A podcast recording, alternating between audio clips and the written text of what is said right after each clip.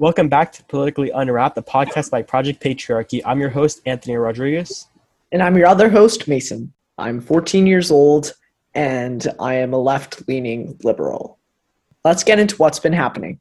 Rudy Giuliani, former President Donald Trump's attorney, has had his li- law license revoked by a Washington, D.C. court just weeks after New York did the same. According to the District of Columbia Appeals Court, Giuliani's law license will remain suspended in the nation's capital pending the outcome of his lawsuit in New York.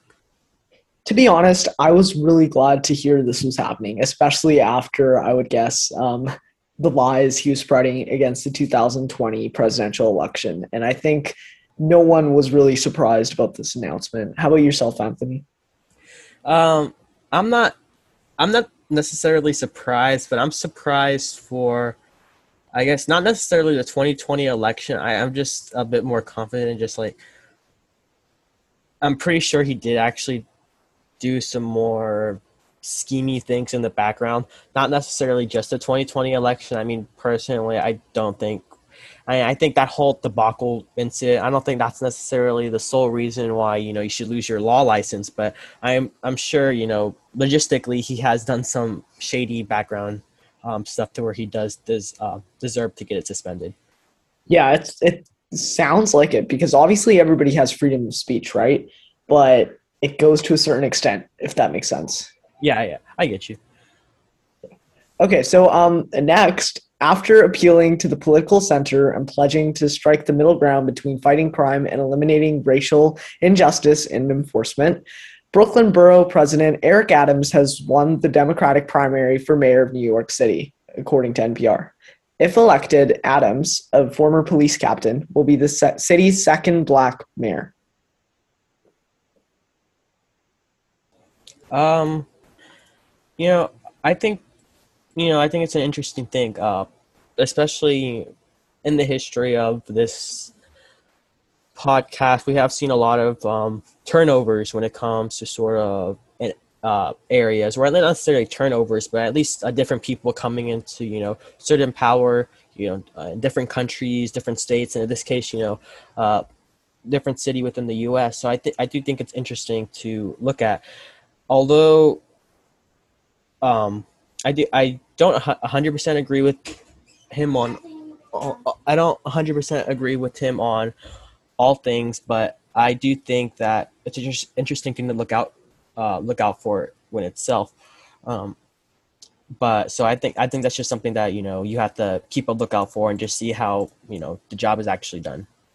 Yeah, and I think personally I was really surprised because early polling was showing that Yang was ahead of all the other candidates. And personally, I was involved in the election supporting candidates like um, Dianne Morales, who obviously is a union buster, and then also Maya Wiley.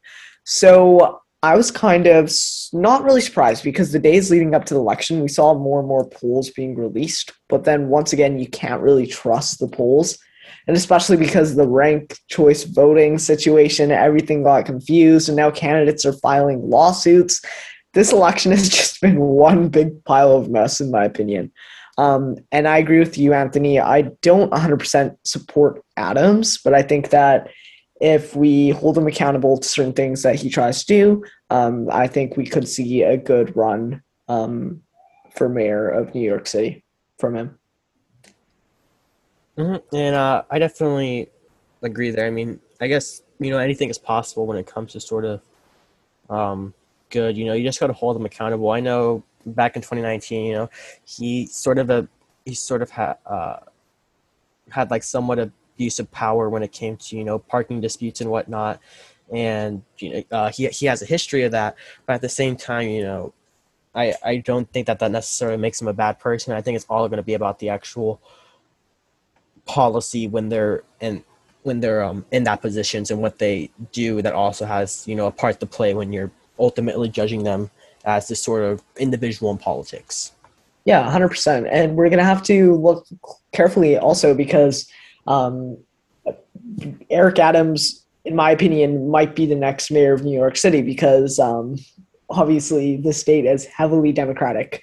Um, but something to look out for, I guess, is how he handles stuff like COVID recovery, stuff like um, affordable housing, because that's what was on the mind of New York City uh, voters when they were going to the polls. So it's going to be really interesting to see how he carries out his first term. Mm-hmm. Former President Donald Trump has filed a lawsuit against Facebook, Twitter, and Google's YouTube for suspending his accounts after a mob of his supporters invaded the United States Capitol in January. Trump filed class action lawsuits against the big tech tech companies in federal court in Florida alleging that they are suppressing him and other conservatives, a long running right wing claim with limited evidence in which the businesses deny. Okay, so I know I've mentioned that I am a liberal in the past, but I did not support Trump being banned from um, social media after the Capitol riots. Although I do believe he was partly responsible for it, I don't think that was it, it, was necessary to ban him from every single platform there is basically that people use because once again freedom of speech and he can't really express his thoughts can he? And i don't support trump i'm just stating the facts that like everybody should have access to a platform to amplify their voice no matter what they're going to be doing. And these lawsuits i know i haven't looked too much into them but i feel like they're not